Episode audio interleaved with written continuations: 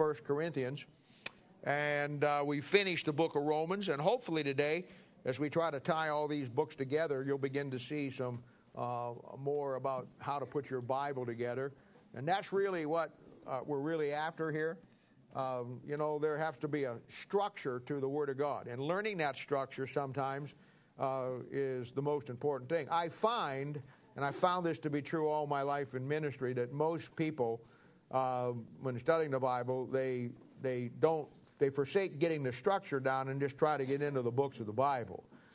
Uh, you should never study any book in the Bible without thoroughly understanding the background of that book as far as what that book is represents how it's laid out, it's viewed.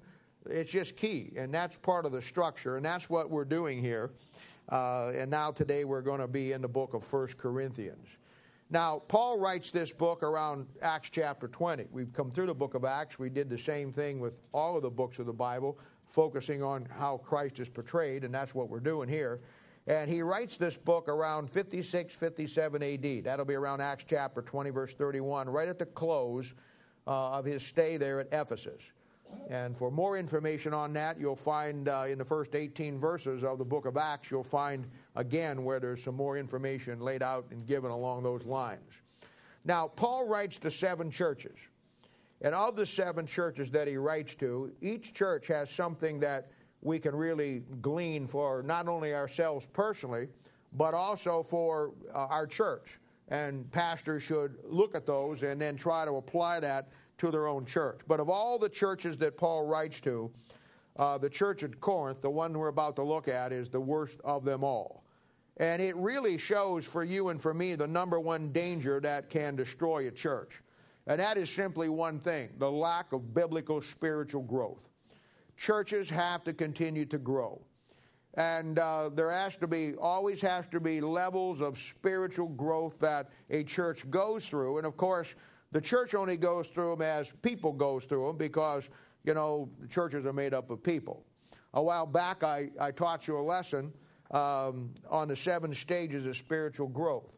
And I showed you how that uh, uh, in your own personal life, that you actually, and they're, re- they're laid out in the Bible, how you actually go through seven basic stages.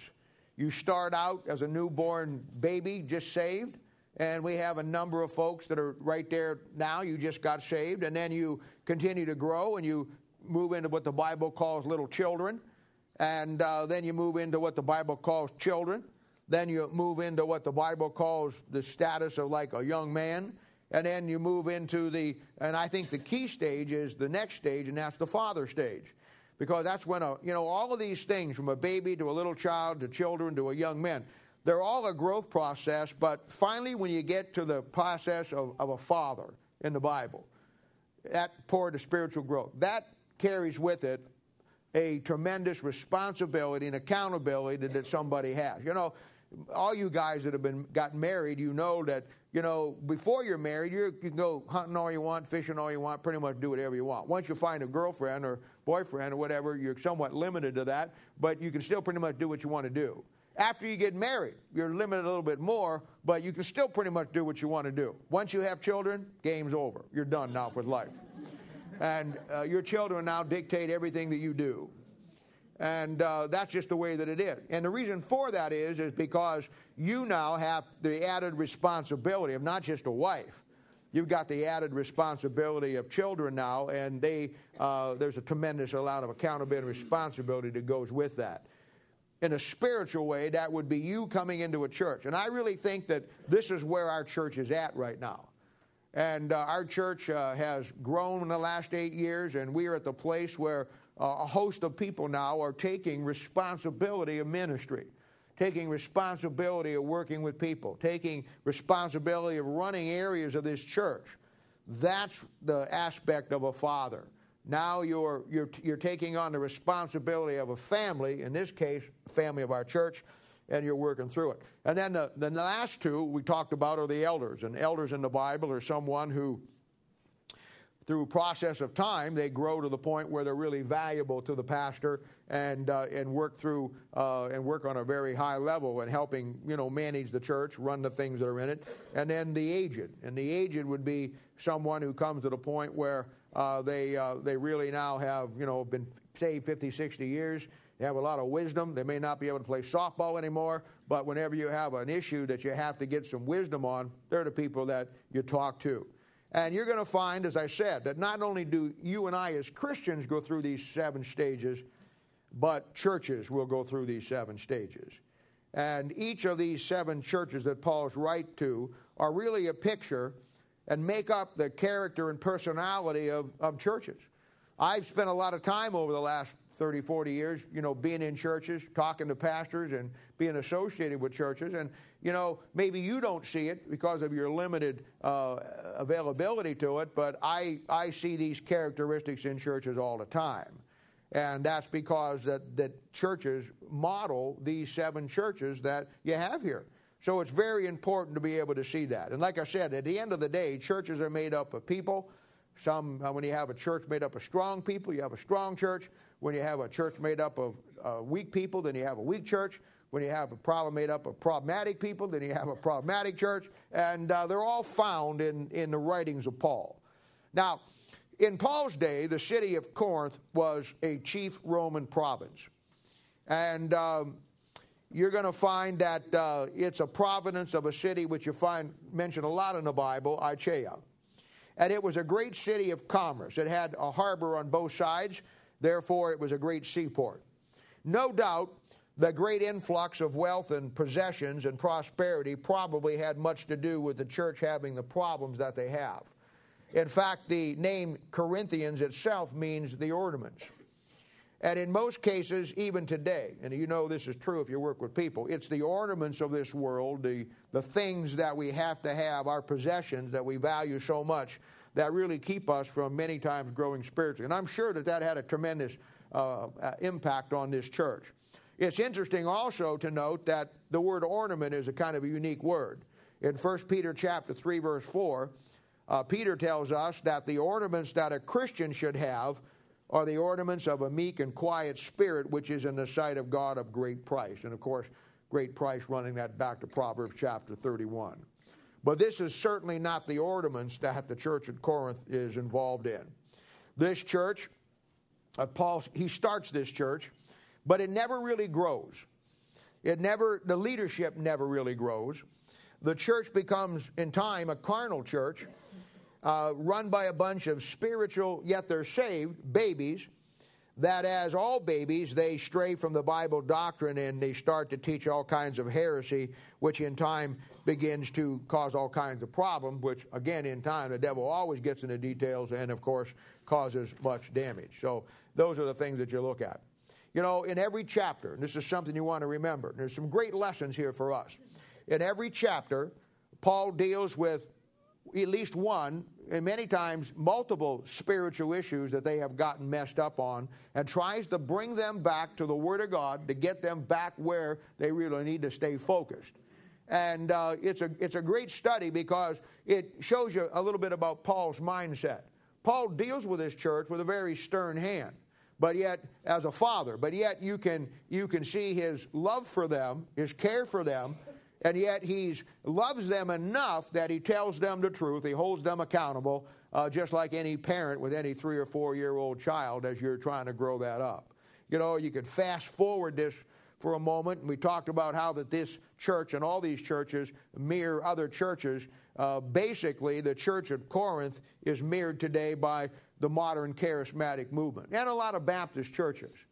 And uh, this church, uh, like most uh, charismatics today and most, many, many Baptists, they have absolutely no knowledge of the Bible. They have no, the Bible is not their final authority. They base everything that they do on how they feel. And, you know, your emotions and your feelings change from day to day to day.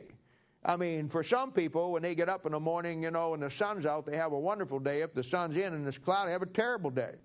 You can't run through life on your emotion. That's why the Bible's so important.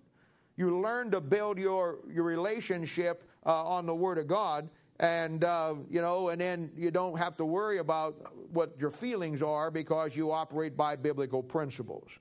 And the book shows you what happens when you run it on your emotions and, and you operate on your feelings.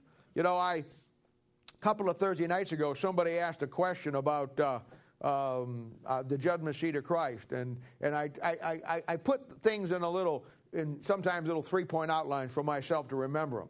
And I showed you the concept, if you want to remember how you're going to be dealt with at the judgment seat of Christ and how God deals with you now in your sin, just remember that simple little formula sinner, son, and servant.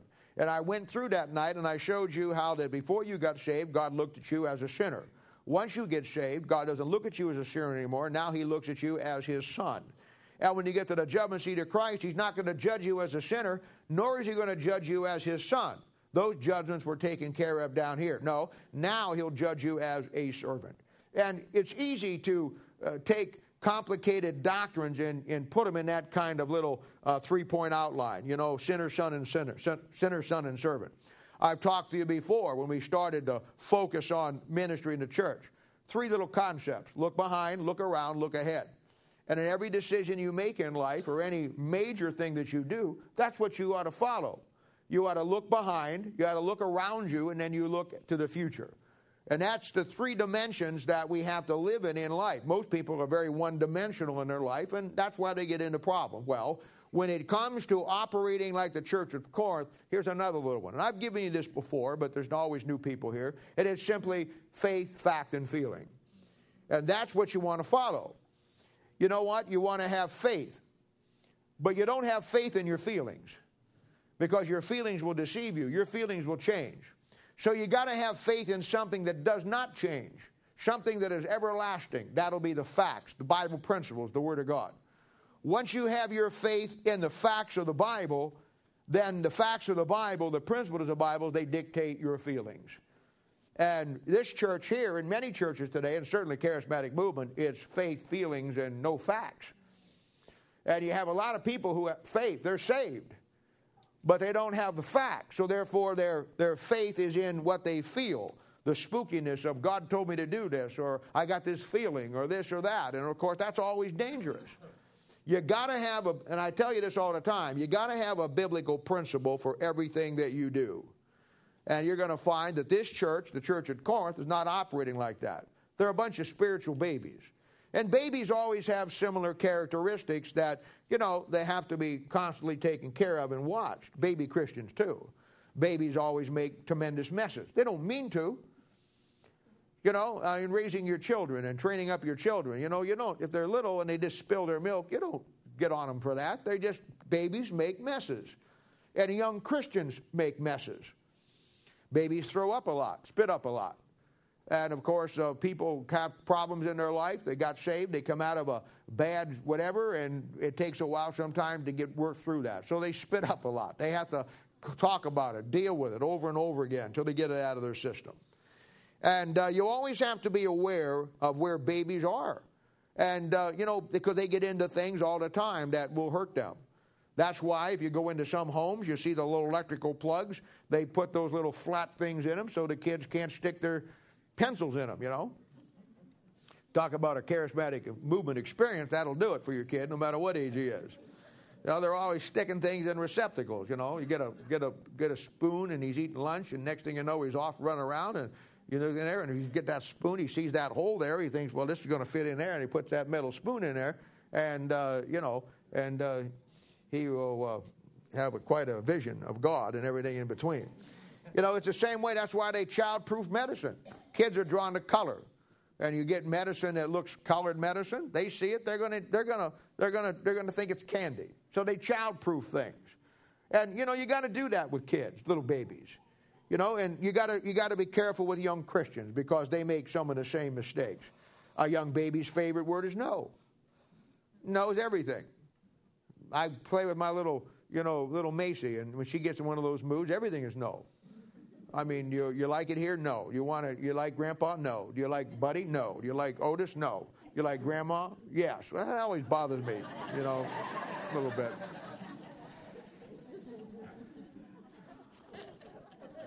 I said to her, Do you want to go home? No. Do you like it here? No. Do you know what you want? No. First smart thing she said all day. You see, that's their favorite word. And that's just where it's at. They don't know any better. And then the second thing is they all think the world revolves around them because their second favorite word is mine. This is mine. And of course, you can see that in babies, and then you see that in you see that in baby Christians. You know, you've heard me say many, many times that you don't raise children, you train children. Uh, and they come out and they're babies, you know, and in time, given time, they grow up. But you don't raise children, you train children. Proverbs 22, verse 6. Train up a child in the way he should go. In some cases, train up a child in the way they'll go. But anyway, you, you train them up, train them up. You know, and you also, as, you know, as a pastor, you don't raise up a congregation. You got to train them up. And uh, I, I, you know, pastors, they, a guy was talked to a guy on the phone this week, and he was excited because uh, three or four or five pastors invited him to go to a pastor's getaway where they where you know he was so excited that he got asked to go. And, and those things just leave me flat. I mean i you know because i know what they are. You know pastors they all they do when they get together is they complain about their people. And they complain about the problems they got in their churches and the problem they got. And they just basically cry in each other's beer. That's all they do they just whine about, well, I don't like this, and I got this problem, somebody else got this problem. And I, I look at that, and I'm saying to myself, I don't have any desire to hang out with those guys, first of all. If I'm going to hang out with anybody, I just soon hang out with you. Uh, they, they leave me, because the truth of the matter is, whatever problems you have in your church, I don't care what they are, whatever problematic people you have in your church, you have raised them to be that way. And if you've allowed that kind of conduct, I mean, Paul didn't allow this kind of conduct. He comes down and basically slaps their hand here. And in a couple places, he kicks them someplace else. But he doesn't just let it happen because he knows that he is responsible for them. He started this church. He probably won the leaders to Christ, and now he's got to take responsibility for it. And they don't always like it. In fact, they don't like it at all here. We'll try to see if we get that far today. And, uh, but that's just the way that it is.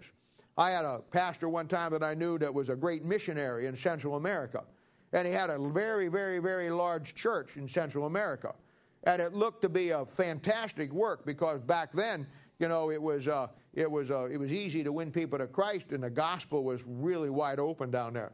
And I had made many, many trips down there and saw that church, preached into that church, and knew the people in the church. And it always bothered me just a little bit that, that this guy would get hundreds of people saved, the church would grow, they'd, they'd go out and have incredible soul winning opportunities. And people would get saved and they'd come to that church. But I never saw anybody ever taking them, helping them, and getting them to grow. He didn't do it. He never spent one thing, one, one hour helping anybody grow. He just pastored the church. And what happened was, after about eight or nine years of that, the church got large, and they basically, because nobody ever discipled them, nobody ever trained them, nobody ever worked with them, and they put these young Christians in places of leadership. Well, you think the devil won't get into those details? And what happened is, in time, this church rose up against that pastor and basically threw him out, accused him of all kinds of things, and just, you know, broke his heart. But it all, I looked at that and I thought to myself, well, I can go right back to the first time I was down there, and I got an uneasy feeling because here were all these people getting saved. Everybody was talking about getting people saved, but nobody was doing anything with them. And you can't blame that on anybody but the guy in charge. Because it's our responsibility as leaders to make sure that the baby Christians grow that that uh, that this church does not become like the church at Corinth. Our church, the foundation of our church, is and always will be built on the backs of men and women that over the last eight years, or twenty years, or thirty years, they have grown to the place of spiritual maturity. They're not perfect by any stretch of the imagination. They still make mistakes. I still make mistakes. But they understand that you can never stop growing spiritually. It's a, the new ones come in, and immediately you start working with them to help them because it's a never ending process. And, you know, and from each one of these churches, the seven that Paul writes, uh, we'll learn something for our own ch- church and for ourselves too. Uh, 1 Corinthians is a great book on how not to build a church. It's a great book on how not to build a ministry. Now, I told you I told you that uh, when, we, uh, when we get done with the New Testament books of the Bible, And then we'll have a couple of weeks or a month or so of throwback stuff and go back and look at, I said throwback, not throw up. We'll go back and look at some of the old sermons and we'll, we'll, we'll preach some of those. Uh, I want to teach you the book of Second Corinthians. And, um, you know, so when we're done with First Corinthians, we're basically going to skip Second Corinthians and then move into the next book because I want to save that. No use doing it twice because we're going to teach that book verse by verse. I'll tell you why it's so important. These two books are great contrasting books.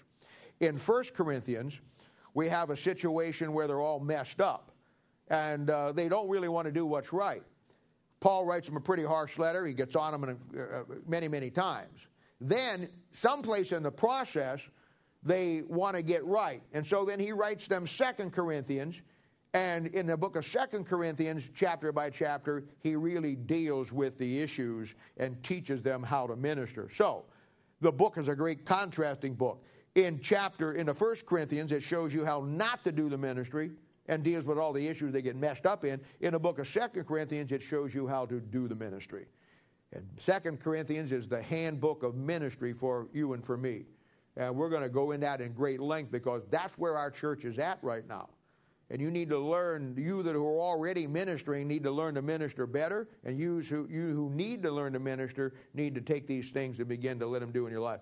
God is, you know, I hear every week from you how the opportunities, how the opportunities are open, wide open. Chrissy Christensen was telling me today that, you know, with all the problems that they've got in their family, uh, with, with illnesses and all that's happened, and even her friends that are around there, that now everybody is calling them and asking them what they do, what they should do.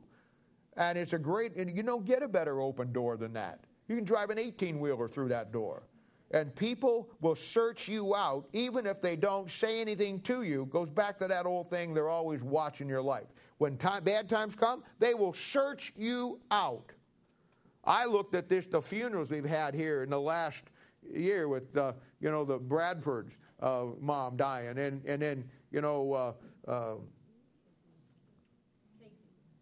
Casey's grandma dying. And just to know the tremendous opportunities that those families had. Incredible, absolutely incredible. Uh, you know, I get up there and preach, you know, and, and, and lay all that out, and everybody says, wow, you really, you did a, you, but you know what? All I did is take what you already gave me. You did all the work. Man, you were out there teaching them the Bible. Kyle and Kate were out there teaching the Bible. They, the, you know, Donnie and Jared and that family was working with her mom and, and, and everything. And you guys did the work.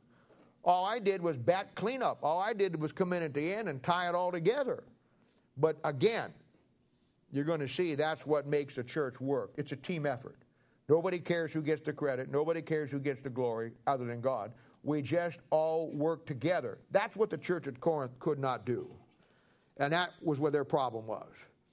And uh, so we're going to skip Second Corinthians when we get to it after this one, and then we'll come back and we'll really hit that one really well. Now, what I'm going to do with this book is I'm going to focus on some of the main issues. I'm not going to attempt to try to teach it, uh, you know, verse by verse. Uh, I'm not going to try to, I'm just going to take each chapter. I'm going to talk about some of the major issues that they're having, make the applications to where we're at today, and, uh, you know, and we'll, we'll see what it does. Now, this book, I told you, Christ is portrayed in this book, and all everything comes back to this theme. The theme of this book, and Christ is portrayed as Christ our Lord. And you're going to find that that's, uh, that's exactly what they're not doing. And a lot of people today uh, use that term, you know. I hear it all the time, you know, if, if, uh, if Jesus Christ isn't Lord of all, then he's not Lord at all. That sounds really cute. I like that. You know, that'd be a song. Probably is. And, you know, and everybody uses those little flippant phrases, but most people don't know what the word really means. You know what the definitive verse on Jesus being Lord in your life is? It's in Luke chapter 6, verse 46. And the definitive verse simply says this Jesus himself said, Why call ye me Lord, Lord, and not do the things which I say? That's the definitive verse on lordship in the Bible. Simply doing what he told you to do. Church at Corinth is not doing that. Paul's trying to get them to do that. Luke chapter 6, verse 46. Why call ye me Lord, Lord, and not do the things which I say? All right, now let's, let's, let's start this here and see how far we get today. And uh, it, it talks about in chapter 1. We want to look at 1 Corinthians chapter 1. Let's look at the first couple of verses here. This is something that, that you know, I debated whether even to throw this in, but, you know, some of you upper level people, maybe this will help you.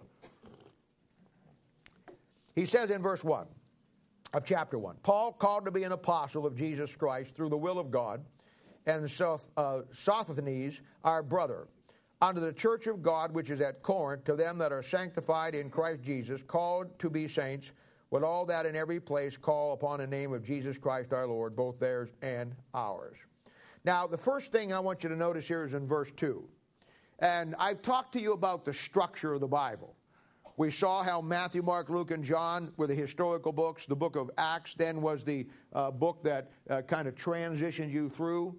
And then we saw how Romans was the book that where Paul, now that the church is fully established, laid down the teachings.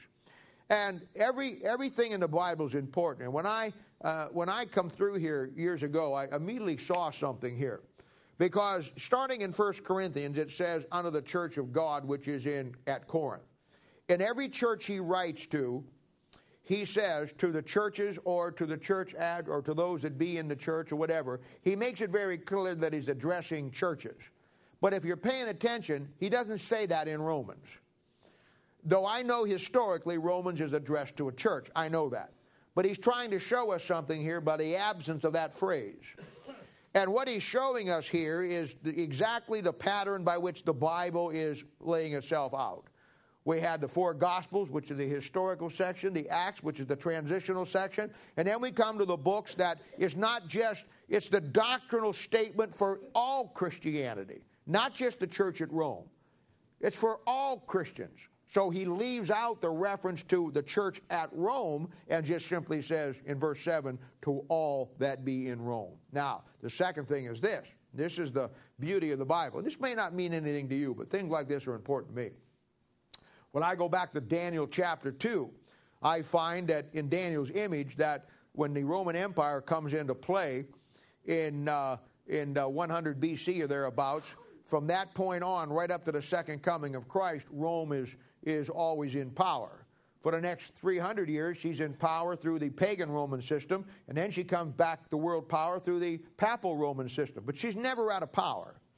So it's amazing to me that when Paul wrote this, he had the insight, at least the Holy Spirit of God gave him the insight, that he wrote this to all that be in Rome because you and I today, you and I today are in Rome as far as the world power running everything. And so he's showing us that this book of Romans is a book that lays out to all Christians who are under in Rome, because Rome is the dominant power of the world, has been since 100 BC. And then in the next book, when he starts to directly uh, apply to these churches what he gave in Romans, that's when he begins to say to the churches. And like I said, that may not mean nothing to you, but it's important to me. And I thought maybe some of you out there would, would want to have that and just put that in. It helps the whole format. You see, Roman lays down our doctrine to all churches who will build ministries, not just the church at Rome. So there's no mention of that in Romans, but it's, a, it's kind of an incredible thing, and it just kind of carries it all the way through and shows you. Now, in chapter 1, we begin to see uh, one of the many issues that this church has. And I want to begin reading now, again in chapter 1. And now that we got the first two verses kind of tacked down for you, let's pick it up in verse 10. Here's, here's what he says Now I beseech you, brethren, by the name of our Lord Jesus Christ, that you all speak the same thing, and that you be no divisions among you, but that ye be perfectly joined together in the same mind and in the same judgment. For it hath been declared unto me of you, my brethren, by them which are the house of uh, Chloe, that there be contentions among you. Now, uh, the, the, the first couple of verses here, we find the two words that will destroy any church. And it's always in the midst of babies in a church. And the first one is in verse 10, it's divisions. The second one is in verse 11, that's contentions. And those two things will destroy any church that is not a spiritually mature church. The Bible tells you very clearly how to deal when divisions come up in your church. You know, it's not going to be a church that is not prone at some point of having some division within it. It's how you handle it biblically or you don't handle it that is where it goes. And contentions, hey, There are always going to be issues between God's people. There always is.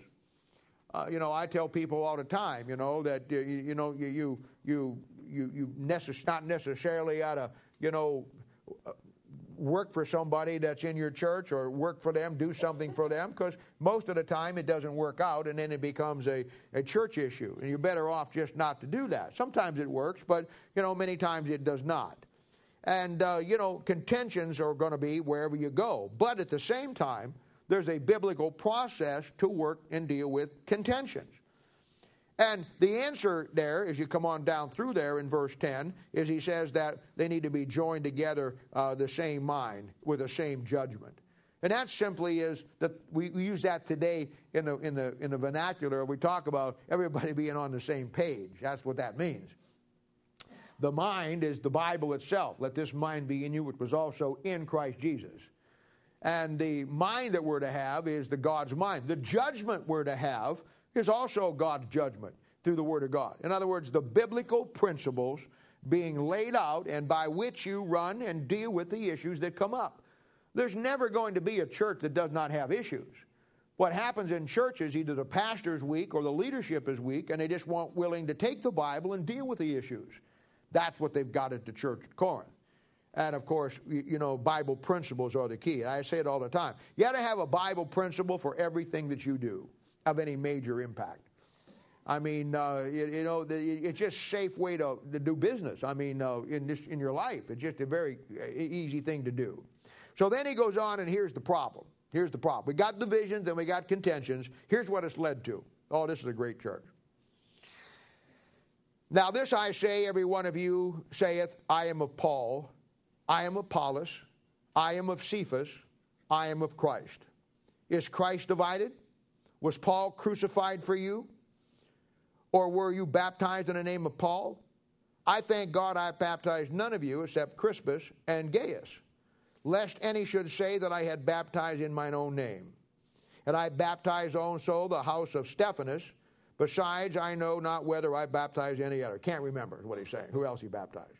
For Christ, here's the key. For Christ sent me not to baptize, but to preach the gospel not with wisdom of words, lest the cross of Christ should be made of none effect.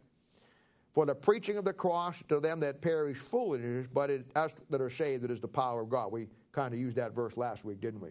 Now look at verse 17 and 18. Here's the problem they've got. You know what they're doing? They're tagging spirituality to who baptized that person. And some people were baptized. I mean, there's a spiritual pecking order here if you can't see it. Some said, I am of Christ. Now we know that Christ didn't baptize anybody himself, but his disciples baptized. So that's of Christ. He'd be number one on your list. In other words, if Jesus baptized you, boy, you're really spiritual. The second one on the list would be Paul. I mean, Paul was a pretty high up guy here. And some said, I'm of Christ. Some said, I'm of Paul. Some said, I am of Apollos. Now, Apollos is a pretty good guy. He's got a church in his home over there in Acts chapter 18 and 19. Pretty good guy. And then a guy that most people never hear of, he'd be the fourth guy on the list, that's Cephas. Now, what they're doing is they're, they're, they're tagging some kind of spirituality. I'm more spiritual because I was baptized by Jesus. You're more spiritual, but you were you're not as spiritual because you were baptized by Paul. You're not as spiritual either because you were baptized by Apollos, and you ain't nobody because nobody knew who Cephas is. It's like as I'm six foot, I'm five foot, I'm four foot, and you're three foot. And of course, that's ludicrous. And that's what Paul's dealing with here. But that's where they're at. That's where they're at. Now, you would think today, in the modern 20th century, 21st century now, that you would think that God's people would be bigger than that. Let me tell you something. I've watched churches split and, and fight over the color of choir robes. I've watched them split over the decision to get choir robes. And once you get the fricas down over the fact that we're going to get choir robes, then you have another knockdown, drag out fight over what color they are. And I've known people who have left churches over the color of the choir robes they got. And it's stuff like that. It's stuff like that. And here's the church that it, it's very evident that this church's emphasis is on the flesh and not the power of God and it's a thing where you know they're you know it, it, and this is what happens in baby churches this is the number one thing that i've hated about churches christianity and pastors to such a degree that I, venom comes out of my mouth when I start to talk about it. So, you front row people are in for a poisoning this morning, and that is the idea of politics in churches. Politics happen in churches because baby Christians don't grow.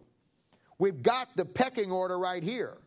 We see where the real spirituals were baptized by Jesus. The next spiritual people were done by Paul. The next one were done by Apollos, and everybody else fell in under, under uh, Cephas. And Paul says, I can't even remember who I baptized. And then he says, Who were you baptized for? And he comes back to the fact that it's the preaching that is important.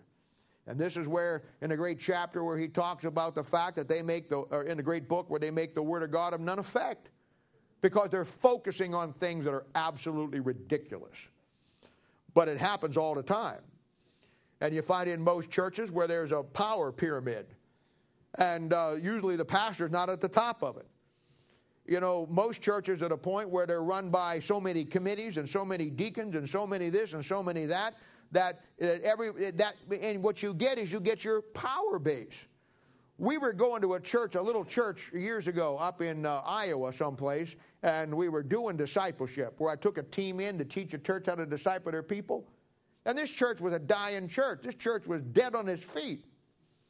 And what happened was, as we got there, people got excited, and where a church was running 30 people on Sunday morning, that night for the discipleship by word of mouth, they had 120 some people from that town come into that church. Now, I would think if you were the pastor or leadership in that church, that'd kind of make you happy. We were asked to leave the next day and not finish discipleship. Pastor sheepishly come up and he said, I mean, he had no guts at all. And he, you know, he basically said, well, we, our guys, we're going to have to shut this down to deacons. And I said, well, who's in charge of this thing? You or them? And he said, I said, I don't want to cause a problem, but I said, my people pay a lot of money. We've come up here. You know what? Uh, we got an investment here. At least I'm going to give an explanation. And so the, one of the deacons chimed in. And he said, yeah, we don't want you guys here anymore. And I said, Well, what's the deal? And he says, Well, it's real simple. He says, Well, if we get all these people coming to this church, how are we going to control them? That's what he told me. And I said, Well, I wish you'd have told me that yesterday morning because you don't have to ask me to leave because I want nothing to do with this place. We still had two or three days to go. I forget what we did. I think we went to Atlantic City or something. I don't know where we went. But, but it was a thing where it's, that's what I'm talking about the power of politics in churches. I hate it. You know what? You don't get to who you, I've known churches where if you made $50 million a, year, uh, you know, pastor catered to you and everything that he did. If you were just a blue collar worker out there slugging it out, he wouldn't even talk to you, wouldn't even know who you were. You could join a church in bushel, bushel baskets load. He doesn't care. He gets one guy who makes a million dollars a year or $500,000 a year or whatever. He will cater to him like he is the king of Siam. And that's politics. And that's politics. And that's what happens in baby churches. They start to tag some kind of spiritual relative. It's this kind of stupid stuff that, as he says in verse 17, makes the cross of Christ of none effect. It just deflates the whole thing. And it's very evident that this church's emphasis on the flesh. And, uh, you know, pastor doesn't have, you know, any special powers. He doesn't have any special control over anybody. All he does is enforce what the Bible says. He either does a good job at that or he does a lousy job at that. And the deacons or the whoever, the elders, whatever, hey, the more you get, the more power you get, the more responsibility you have, the more you ought to see yourself as a servant, not as a Lord. But boy, we get that thing backwards in just about everything we do. And the church at Corinth had done it too. That in chapter 1, here's the second issue. Two issues in this chapter. Let's pick it up in verse 25 of chapter 1. And all this ties together. But here's another great concept they cannot get. Now, here's sarcasm. I love it when God gets sarcastic. He does it several places in the Bible. I love it. Because the foolishness of God is wiser than men, and the weaknesses of God is stronger than men. Now, that's sarcasm. First of all, God is not foolish. Second of all, God is not weak. But what he's saying is, and the vernacular on this is, you get somebody and you look at somebody and you say, well, I could whip you with one hand tied behind my back, you know. Or, well, there's 10 of you and there's one of me. Sounds like it's a pretty even fight, you know, something like that. What he's saying is that if God was foolish, and he's not, but if God was foolish, he's not, but if God was foolish, in the very worst, foolish day that God would have, he'd be 100 million light years smarter than you are in your best day. Now, God is not weak. God is not weak. But if God was weak, he's not. He created everything in one week, but God is not weak. I mean, he, he's, he, he's, he, but if he was weak, on his weakest day, he would be 100 billion light years stronger than you on your best day. That's what he's saying. He's bringing this to a point because here's what they're doing. You see your calling, brethren, how that ye uh, not many wise men after the flesh, not many, not many noble are called. But God has chosen the foolish things of the world to confound the wise, and God hath chosen the weak things of the world to confound the things which are mighty. And the base things of the world and the things which are despised hath God chosen, yea, the things that are not, uh, are not to bring to naught the things that are. What he's saying here, in light of what we all just read, already read, he's saying God is never impressed by how spiritual we think we are. He never is. The church at Corinth was puffing themselves up, making themselves much more spiritual than they really were, trying to appear to anyhow, based on the aspect of who baptized who. And he comes back here and he says, Hey guys, he says, you got it all backwards. He says, real Christianity is the more you know the Bible, the, the more you know how much you don't know about the Bible. And the more God gives you to do, and more God does with you, the more unworthy you should see yourself. You don't get yourself brought up to this aspect. I got a text from a guy here a couple months ago who's one of the most prideful, self righteous egotists I've ever met in my life. And him and I don't get along very well. And as you might be surprised. And he sent me a text. And I won't go into the whole text, but the beginning of the text, he prefaced what he wanted to say by, he said, Because I am such a humble man. and I thought to myself, You mean you were a humble man? You know what? If you're humble, you don't know you're humble.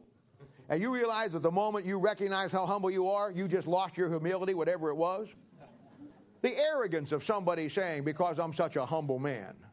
Well, if you're humble, you don't know you're humble. And in reality, you're the most arrogant, asinine, you're the most ridiculous stick for a pastor I've ever met in my life. But in your mind, you're humble, like Clint Eastwood. You know, you're a legend in your own mind. And the truth of the matter is, this is the kind of this is the kind of pride, self-righteousness that was rampant in this church. And he's trying to bring them down a couple of notches. And he's saying, he's saying, hey, God has chosen the foolish things. He doesn't need you and your great wisdom. He didn't need me and my great spirituality or what I think is my great spirituality. He says, You got it backwards, guys. God chooses the foolish things of the world to confound the wise. God hath chosen the weak things of the world to confound the things which are mighty. The base, that's lower, the base things of the world, the things which are despised hath God chosen yea, the things which are not, to bring to naught things that are. And, you know, it's in our first section, we saw in the chapter, we saw in a relationship they were, they were tagging spirituality and, and making each other more spiritual. God always telling them now that that's not what God uses. God doesn't want you to work at being uh, knowing how spiritual you are. God wants you to always know how weak you are, how worthless you are, and then put it in a proper perspective uh, that God uses you in spite of yourself. And, uh, you know, and it's all true down through history. You hear me talk about George Whitefield and Jonathan Edwards. They were two great preachers.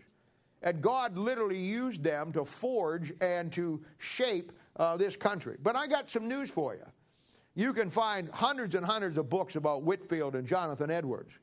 And people take a, a, trip to New England. I've stood in both their churches where they preached. I found the Boston Common spot where Whitefield preached, and 30,000 people got saved one time. And we make so much of that. And I'm not saying that we shouldn't, but you also have to keep it in balance. Let me tell you something. For every Whitefield and for every Jonathan Edwards, there was 300,000 guys out there that nobody ever knew who they were that were tearing it up for the Lord. But we don't see that, you see. In other words, we put the emphasis on these two guys, and I'm not saying they weren't great guys. I'm also saying they did not do it by themselves. And you look at a church and you say, well, he's a great pastor. You know what? He may be a great pastor, but what makes that church great is not him, it's the people that are underneath him that are doing what the Bible says. It's a team effort. I think of Martin Luther, who tore up Europe with the Reformation, John Calvin, who tore up Scotland, and John Knox, who tore up Lee's Summit when he built John Knox University, or you there. you do understand that the reason why that's called John Knox Village is because they are Presbyterians who put that together.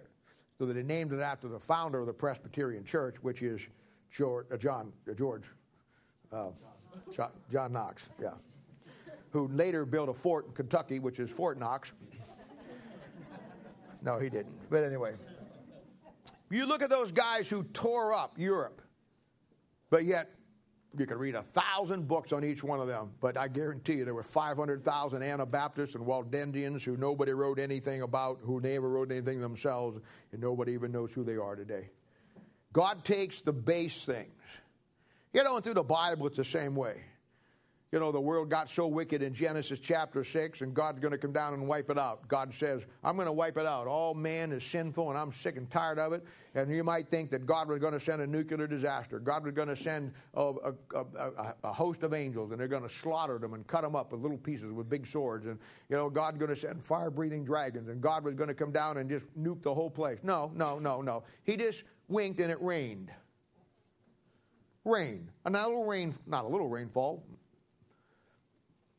40 days and 40 nights is not a little rain, but it was just rain. It was just rain. I mean, nothing. I mean, everybody sat there and they talked about how powerful. You know what? You get, you think you're so powerful and really big and really got it all together, and then a tornado comes through and shows you how powerless you really are. You know, they don't do it anymore, but you know what they used to call them in the insurance business way, way, way back when? They used to call them acts of God. Because people realize that that's what God does. Obviously, we need to watch The Wizard of Oz and get see this thing how it fits. But it's, it's this, it, he just made it rain. In Genesis chapter 11, the whole world got wicked again. God said, I'm going to fix them. You'd have thought God come down and done some tremendous thing. You know what he did? Just change the language.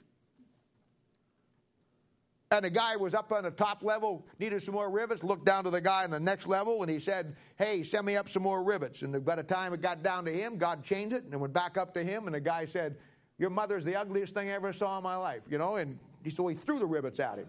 In 20 minutes, there was a fight, and they all broke up and went to different ways, and God just fixed it just like that. He takes the base things, He takes the little things. We talked about it the other night. Somebody asked this question in Bible study. In fact, I, I don't know who it was, but I, I, I took you and I showed you how with, with, with David and Goliath. It, it, was, it was Saul that should have fought him, but David's the guy who went out and fought him. Why? Because it's the foolish things, the weak things, the base things. In Judges chapter 7, it was Gideon 300 and had 32,000 guys. It was already outnumbered. God cut him down to 300 men and then whipped the Midianites. Why? Because God takes the foolish things God established the nation of Israel wasn't the first King Saul. He was the great tall guy that was uh, stood head and shoulders above everybody else. It was a little runt David that God wanted. Jesus himself. They, one of the reasons why they rejected Jesus because they said there was no prophet from Galilee because Galilee was the least of the cities where he came from. How do you see it in modern day Christianity? It won't be my old father in Lord Mel Shabaka, he used to say, and it's a great saying, he used to say, everybody in Christianity today wants to be the main chandelier in the ballroom. He said, we don't need any more main chandeliers in the ballroom. We just need some light bulbs on the back porch. It won't be the great chandeliers that shine on the judgment seat of Christ. It'll be the light bulbs on the back porch. That's the way God does it. It's the way He's always done it. That's the way He always does it. You know, there's a great principle found in 1 Samuel chapter 16, and uh, it really defines the idea of chapter 1, verses 25 uh, down through here, uh, through 31. And uh, it's the story of God anointing David as king. And it's a great little story in the Bible. And if you remember that story, you remember that uh, God uh, says to Samuel, I, you know, I'm done with Saul, I want to anoint a king. And uh, he says, Okay, where you want to get him from? He says, Go down to the house of Jesse. So they go down to the house of Jesse, and Jesse's got a number of sons. And uh, Samuel says, God sent me down here, and out of one of your boys, he's going to pick a king. So Jesse gets all excited as the boys all dress up, wash up, get all cleaned up, you know. And the Bible says that one by one they come before Samuel and the Lord. And Sam has got a little check-off card there, and this guy, uh, boy, this guy's look good-looking guy. He's tall, he's strong. What about him? God says, uh-uh. Next guy comes through. Boy, this guy looks like he's smart. How about him? Uh-uh. One by one, they all passed before Jesse, and God rejected every one of them. Samuel's kind of perplexed. And he says to Jesse, You got any more boys? Because God said this is where he was going to get it from. But everybody here, God said no. You got any more kids? He said, Oh, yeah. We got one little runt way out there watching the sheep, but I certainly didn't think you'd want him. Samuel said, Go get him. And who that little guy was? It was David. And when he walked in that thing, God said, That's the man right there. Made him king right on the spot. You see, out of that is a great verse in verse 7. 16 7. It says this But the Lord said unto Samuel, Look not on his countenance, nor on the height of his stature, because I have refused him. For the Lord seeth not as man seeth, for man looketh on the outward appearance, but the Lord looketh on the heart. David's one of the great examples in the Bible of the, one of the little cliches that we like to use all the time that it's not the size of the dog in the fight, it's the size of the fight in the dog. And um, it's a, that's David. David was the one that nobody should have picked, nobody would have personally looked at and gave 10 cents. God said, He's the man. And I want to tell you something. This is why marriages fail. This is why relationships fail. This is why churches fail. And this is why Christians get themselves in the messes they get in because we're forever looking on the outside of the appearance of it, never seeing how it really is on the inside. You meet Mr. Right, who's got all the ripple muscles in the right place and a six pack, and little 40 years later, his six pack turned into a keg. and, you know, and and and you think he's the greatest guy in the world until six months or a year after you're married, you wonder where this bozo came from. oh, don't laugh, ladies. I'm coming down your avenue next. and you meet Bonnie Boutique, you know, and she's got, uh, you know, everything you could ever want in a woman. She's the most beautiful woman in the world. And then you get married to her, and about two years later, you find out you just married the wicked witch of the west, south, north, south, east, and west. You see? Why? Why do relationships not work? Because you don't take time. We're all do the same thing. We are geared to look at things and then make our decision on the basis of how good it looks. And that's a fundamental biblical principle that'll get you into trouble every time. Every time. You ever notice we don't have any formal way of joining this church? I have people ask me all the time, how do you join this church? I don't know. Never thought about it.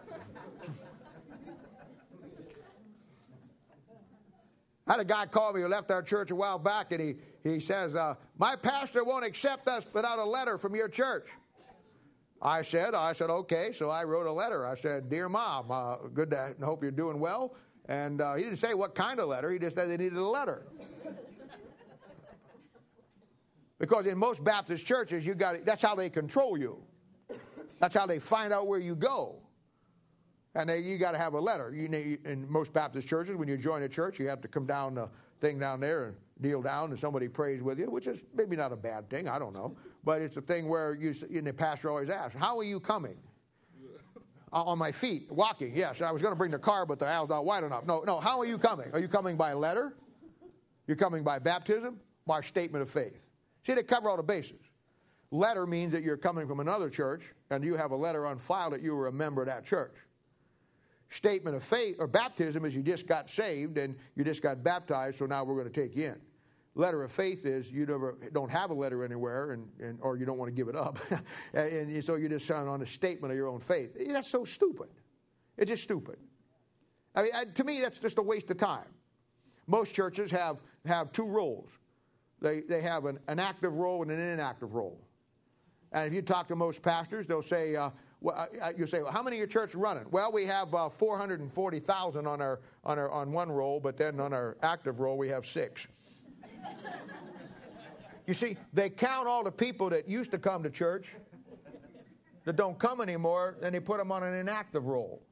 Now, that's so if you go to a fellowship meeting and you really get your rear end in a bind that you can kind of fudge and go to anyone you want. And, you know, guy asked me one time, he said, you don't, Do you don't have an inactive list? I said, No. I said, We only have one active list. I said, That is people's involved in ministry. Everybody else, I don't even care where they're at. God only recognizes one thing in the Bible it's for you to get saved, get involved, grow up spiritually, and then get involved giving back to God what He gave to you. Where do you get this idea, well, I'm inactive? Really? That means you're dead. You're not inactive. You were at the Royals game last week. You played basketball the other night. You were out here running around the street. You're not inactive. You just don't want to do what God wants you to do. Oh, somebody said, How do you join your church? You figure it out. You figure it out. I mean, you come here, this is what you get fed, this is what you need, then this is where you're at. You find somebody better to do, take care of you and help you grow, take care of your problems, then go there. It, it doesn't matter to me. I'm not going to play the silly little game of coming down, signing the thing, and then six months later you decided to go get a better deal. Hey, if this isn't what God wants you to have, and it ain't in your heart where this is where you need to be, and you can grow here, and you can find someplace else better to grow, then you know what? Go ahead and do it. And I've had people say, well, you know what? We're leaving because this is not where the church for me. You know where they're going today? They're in St. Mattress.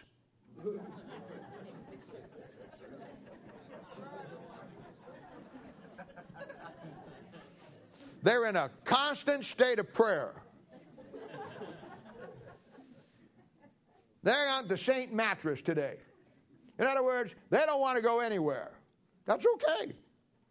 Didn't matter. I'm not interested. I never, I, and I tell you this all the time as a Christian, you need to learn not to focus on what you don't have, because that'll kill you all the time.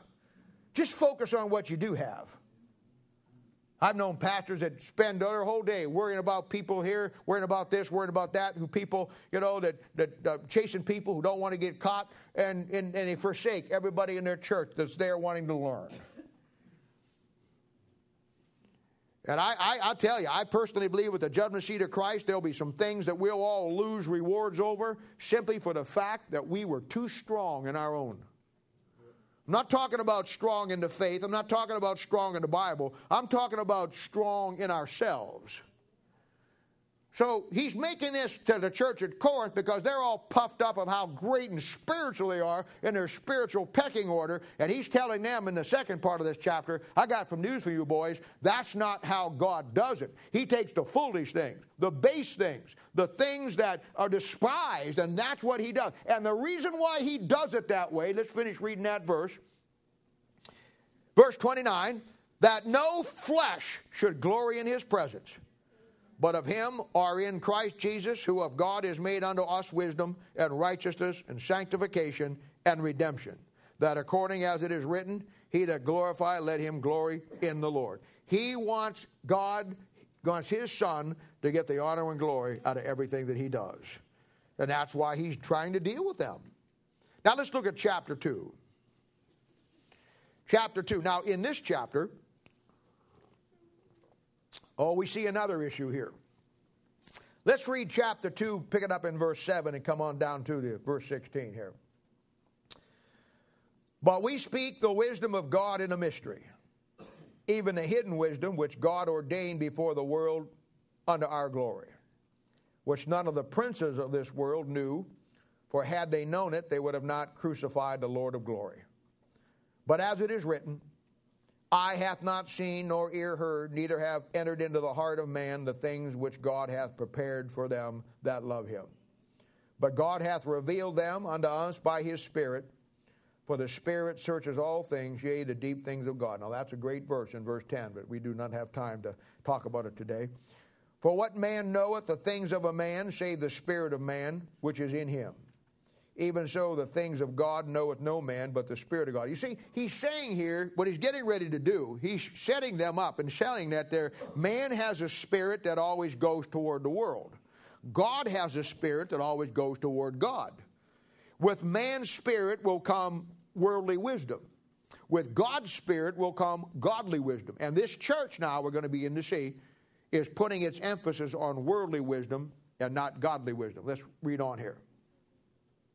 For we have not received, for we have received not the Spirit of the world, but the Spirit which is of God, that we might know the things which are freely given to us of God, which things also we speak, not in the words which man's wisdom teacheth, but which the Holy Ghost teacheth, comparing spiritual uh, uh, things with spiritual.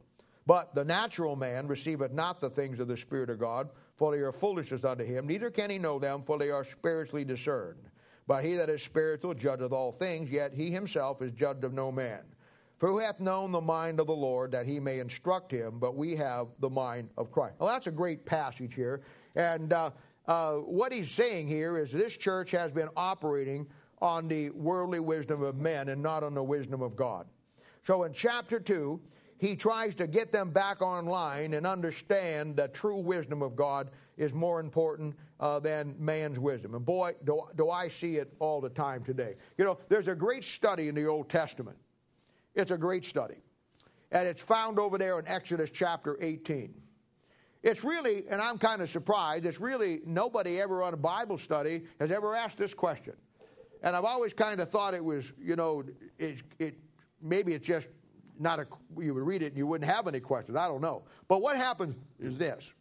This is the story where Moses, uh, who now has a father in law named Jethro, and Jethro pulls Moses aside, and here's what he says in verse 19.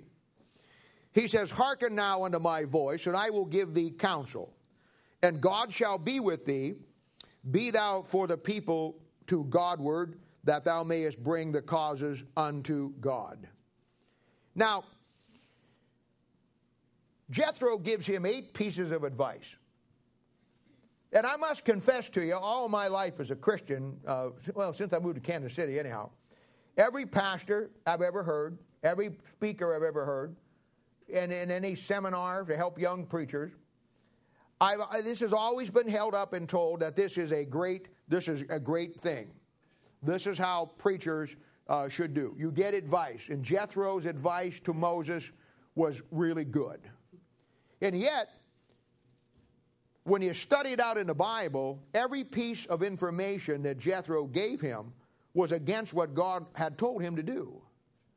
Now, I'm not against getting advice. I've had men in my life that I went to for advice and still do. And I'm not saying you shouldn't get advice, but what I am saying is you better get advice off the guy who's already doing it the right way in the book. Or otherwise, you're going to get into some problem. And this is what's happened today. Now, I know that most of you probably are not old enough or not plugged in enough to the system of Christianity, and thank God for that. But I grew up in it. I saw it. It helped forge my mindset about the way I look at things and it's been a very valuable educational process in my life. But I've watched how that that young men will gravitate, pastors will gravitate to some big time guy, uh, and because he's got a big church and because he's got a big crowd, that you're going to find that all Christianity kind of follows this mindset. Most of you don't know who Jack Hyles is. Jack Hyles is gone now to home be with the Lord. But he was a pastor in Hammond, Indiana. And Jack Hyles was a great preacher, great preacher. And back in the 70s and back in the, in the 80s, Jack Hyles had a, had a Sunday school or church that ran 10,000 people. And everybody, everybody in Christianity, pastors, Jack Hyles was their model. And they wanted to have a church like Jack Hyles. It, it didn't matter what kind of church God wanted you to have. And so they, he would have pastor schools and they would have pastor schools, and they would pack it out with 4,000 pastors. And those pastors would come to learn how Jack Hyles built this great church of 10,000 people. So you can go back and build a church of 10,000 people.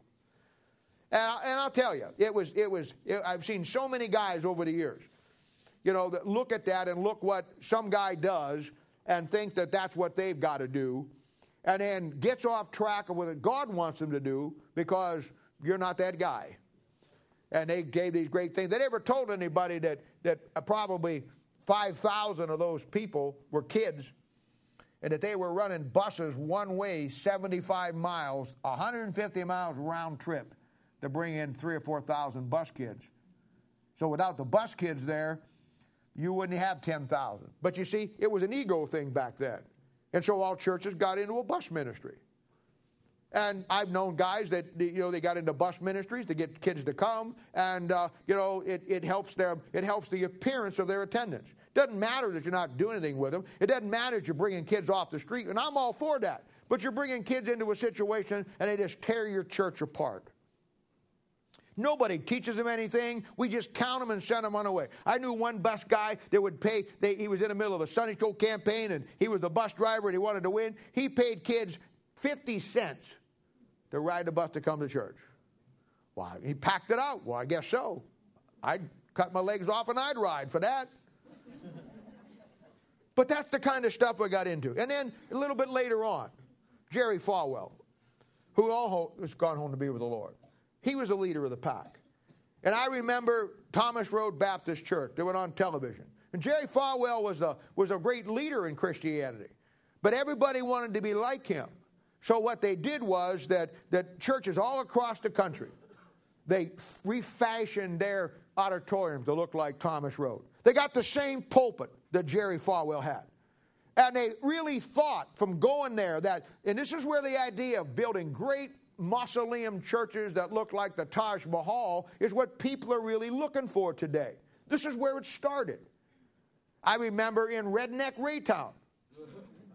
I live in Raytown. Raytown was I remember I remember a time in Raytown when I first moved here back in the 70s. If you were black and you drove through Raytown, you got stopped by the police. They were racist as could be. They are still as redneck as can be. I mean, God love them, I, I, but you would not think that a little redneck place like Raytown would have great issues. I remember when First Baptist Church of Raytown was down inside Raytown City proper. And it was a nice little building. They were there for a while, and then they, they built the facility they have now. I want to tell you, every fundamental Baptist church in this city just was sick with envy why, why, why would they have something like that? Why, look at, uh, why can't we have something like that? And everybody then tried to do, well, we need to start, I'll tell you what, we need to start buying up all the homes around us so we can spread out. And they start, they quit calling it a church and now it's a campus. We're going to dedicate the left wing of our campus. A what? campus. Campus. I must be spelling it wrong. I don't find it in my concordance anywhere. Campus. Campus. I keep coming up with church, but no campus campus. Everybody wanted to be like those guys. And then it, it spread, you know, it's, it, it spread everywhere. Now we, then we had a church over there, the Church of the Insurrection.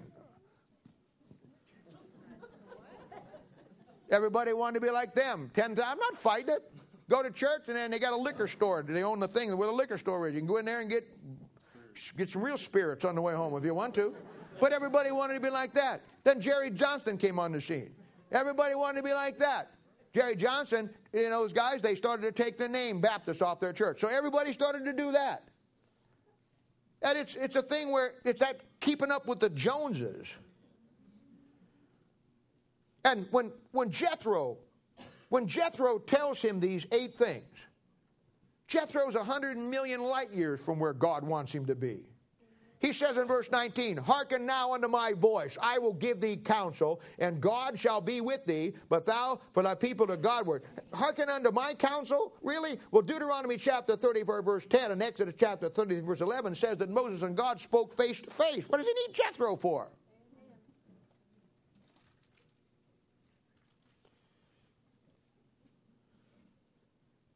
Hey, Jethro, were you at the burning bush? I didn't see you there. Were you going for coffee? In fact, when you lay this thing out, all the time he's getting advice from Jethro, God ceases to speak to Moses. If you're paying attention, God has no face to face contact with Moses when he starts to take advice from Jethro.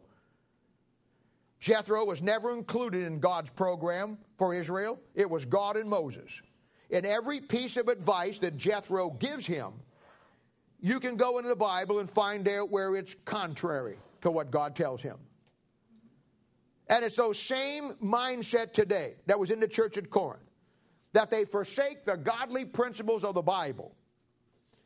Uh, you know, young pastors today, I don't understand them. First of all, they've been taught through this system. I had a friend of mine that uh, was a great pastor, had a great church, Bible believing church, and he got caught up in this, and it's all this new stuff, you know. These guys sit around, and these guys that are the evangelicals, you know, they come up with new stuff. And it gets a crowd. But that's, that's not necessarily the final analysis of success of your ministry, is how many people do you have? But that's where it's at today. I had a friend of mine that was a, it was a pastor, and he, he, knew better than this. And, he, he, he and I got to say that he lived in the shadow of his father, who was a great preacher and a great pastor. So he goes out on his own and he starts doing the weirdest stuff you've ever seen in your life. He starts doing all this stuff to, that's completely off the wall. And he winds up at the end of the day giving up the King James Bible so he can reach people. And his dad is one of the strongest King James Bible people you ever met in your life. It all comes down to we want something new. Pastors today want to come to their people and they want to say to them, This is mine. I figured this out. I found this. Look at me. I got this. You know what they do? They forsake the good, solid Bible teaching. I know some pastors in town that their idea of the book of Revelation, my two labs know more about the book of Revelation than they do. They're as screwed up and fouled up in teaching that book as you could ever want to be. But you know why they are? because they want to they want something new they want to come to their people and say I, I this is this way i was taught but this isn't really the way it is look what god showed me now folks i got some news for you this may be a heart-rendering breaking headline for you i really don't have when i come into the pulpit no matter when it is thursday night bible study or sunday morning i really don't have anything new I just preach what I have seen work for 40 years of my life. This idea that I got to have some new advice, I got to get something from Jethro over here. Well, I wouldn't take something from a guy named Jethro anyhow. Sounds like he had to be a Lamar Donut guy or something. I don't, Jethro. Yeah. But this idea, you know what? You've got to have something new. You've got to have something exciting. I'm going to take what the old guys taught and I'm going to change it because I've got deeper things I've seen. You're out of your mind. You got the Bible taught the same way in Revelation or Genesis or, or Isaiah or Jeremiah, and it's been taught that way for, for God knows how long 40 years of my life. And the guy that taught me was taught to him that way and goes right back down through there. And now you are going to find something different? You're out of your mind. You're nuts. You don't have to have something new. Preach what works. And what works is the line of the Bible. And that Bible is, whether you know it or not, folks, that Bible has pretty well been laid out and, and spaded out of how it should be taught and what it means where you find it. This new stuff that all these guys are finding today, you're nuts. You'd be a deacon in the church at Corinth just like that. And now they get these ideas, and so they come to the place where they, they, they don't teach anymore. They preach. You know why? Because people tell them, the Jethros tell them that preaching turns people off. People won't come to hear a man scream and yell and preach. They want a man to teach. Teaching soothes, preaching disrupts. Well, I must tell you, we all need a little disruption in our life from time to time, and Sunday morning seems like be a good day to do it. You come to hear me preach and let me rip you up, I'll go buy you a smoothie afterward. Will that make you feel better? You know what they tell them? They tell them, hey, people don't want to come to church on Sunday anymore. So what you do, they want their day. So have church on Saturday night. And so you'll have churches now in this city. They'll have Sunday morning church service, and then they'll have a Sunday Saturday night church service for those who don't want to come up on Sunday morning. Now that sounds nice, except the Bible says in the book of Acts, remember the Bible, the B I B L E, that's the book for me. I stand alone on the Word of God, the B I B L E. It says they met together on the first day of the week, not Saturday night. I don't know what to tell you. You think I wouldn't like to sleep in on a Sunday morning too? We try to accommodate everybody today. We try to take Christianity when it has an absolute standard by which it stands for, and then we try to tone it down so you'll like it, so you'll come. And when you come, bring your money. You see, this is the problem. This is what's wrong. This is what Jethro did to Moses, and this is what they do today with the Jethros that are out there. And now they have these churches where, and these are my pet peeves. So let me get out of my system. I need to throw up too. You talked to me last week, got it out of your system. Today's my day. You go into these churches, you don't even have to bring your Bible anymore. We'll put the Bible verses up on the screen for you so you can watch it up there. Don't need your Bible. Now, let me tell you something. That sounds neat, and people say, well, that's really nice. That's convenient. No, no, no, no. That is a trick of the devil because you can't ever, you should never go anywhere without your Bible. And you, uh, when you start putting up on a thing that you can read it here and carrying your Bible to church is not important, you watch what the devil does with that. I'm telling you. I had some people tell me they went to a church service on Easter, and the, and the, the pastor, the thing started out, the lights went out, the music built up, the lights came up, smoke come out from under the pulpit, and as, as, as the worship singers came out. Man, I said, You sure you were in a Starlight Theater? or Mickey G's or some of those places? I know pastors that, they, that they'll, they'll, they'll use the King James Bible from the pulpit, but they'll never make an issue of the Word of God any place from the pulpit. You know why? Don't want to offend you. They'll let you bring an ASV as long as you put your money in the plate. They don't care if you have an NIV as long as you put your money in the plate. I don't want your money. I want you to get the book that God has because that's the only thing that's going to solve your life problems. The rest will take care of itself. You know, I'll tell you what, the Jethro, I mean, that's, uh, and sometime you, we're not going to do it this morning, but sometime on a Bible study, you ought to see the eight things he tells him to do and then see how they correct themselves through there. No, we got big bands today. We got light shows today. We got worship singers. We got, let me tell you something. There's no man, there's no program that could ever build a church better than just the Bible and what God told you to do. I mean, you could have everything you got going and all the money in the world and a $50 million thousand dollar sound system and the singers from wherever and the big buses and all this stuff. But the Bible says, if I be lifted up, I will draw them in unto me. And there's nothing that ever beats that in history. Amen. That's what God intended for it to do. Now that's what he says in verse 12. Now we have received not the spirit of the world, but the spirit which is of God, that we might know the things that are freely given to us of God. Now, you know, that's just where it's at. And look at verse 13. Which things also we speak, not in the words which man's wisdom teacheth, but the Holy Ghost teacheth, comparing spiritual things with spiritual. Well, that's a good verse. You know what that spiritual things with spiritual means? It means that you judge everything that you have in your life comparing Scripture with Scripture.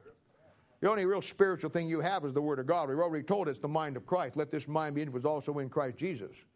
Now, when he says comparing spiritual things with spiritual, he's talking about when you have a decision to make, or you hear a Jethro in your life, or you're faced with the things out there that the world wants you to do, and it might be worldly wisdom, and you don't want to get it into your church, he's an easy mode for it. Just get you out a Bible and compare Scripture with Scripture. Somebody says, We have our church service on Sunday night. What's the Bible say? What does the Bible say? It says they met on the first day of the week. Somebody says, Well, we don't even have to carry our Bible to church. They just put it there. What does the Bible say? Thy word have I hidden in my heart that I may not sin against thee. Have it with you. Have it with you. No soldier ever goes into combat without his weapon except Laodicean soldiers. Then he says in verse 15, this is another great principle. He that is spiritual judges all things, yet he himself judges no man. Judge not needs to be judged. Shouldn't judge people. Shouldn't judge people. Well, let me give you some Bible. He that is spiritual judges all things. Notice you don't judge people, you judge things. I don't judge you. You do what you want to do.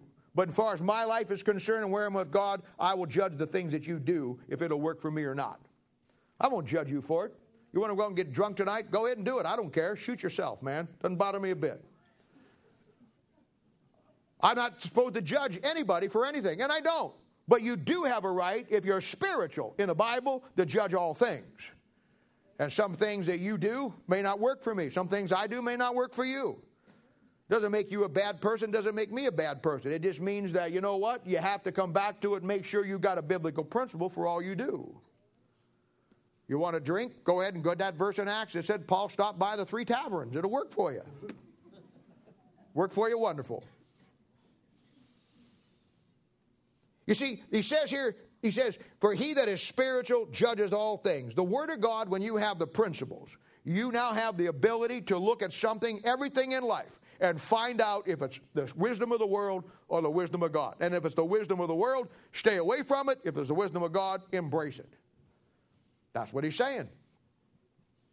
Then a great verse in verse 16, and we'll hold up here today. For who hath known the mind of the Lord that we may instruct him? But we have the mind of Christ. Now that's a verse that says, How are we supposed to know? How are we supposed to get our instructions? How are we supposed to be instructed of the Lord? In all of this stuff. Now keep in mind, he's talking about the church at Corinth and all of this. I'm making the parallels back and forth for you and for me and churches and Christianity because they're there. I already told you when we started that the, these seven churches he writes to are the personalities of churches you're going to find all down through church history, certainly today. And when you look at this thing and you get to that last verse down there, it says, For who hath known the mind of the Lord that he may instruct him, but we have the mind of Christ. That's how you do it. You know how you know what wisdom you're operating in? You have that, you know for sure, based on the Bible that God gave you, which is the mind of Christ. And then he says, Let this mind be in you, which was also in Christ Jesus the Word of God, comparing Scripture with Scripture, spiritual with spiritual. Don't do anything without a biblical principle of any great degree in your life. Always understand, be able to figure out what is the worldly wisdom versus what man says. And, and stick with the Bible. Stick with the way the Bible's been taught. It's, t- it's tried and tested.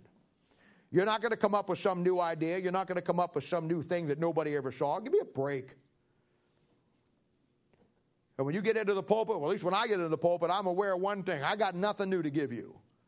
Whatever I give you, somebody gave the, gave, gave the guy that gave it to me, and somebody gave it to him, and gave it to him, and gave it right on down the line. And that's the way it works, folks. That's how you stay between the white lines. But you see, we don't have a sense of what our heritage is in believing and teaching the Bible.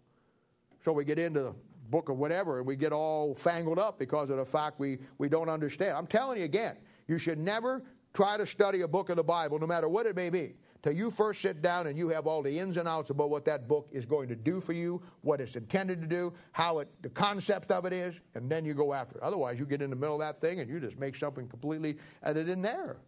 And those are the things that the church at Corinth did. Well, we got to two chapters today. That was not my plan, but that was God's plan. So we'll pick it up next week. Let's have a word of prayer and uh, check out the Bibles back there. Please take the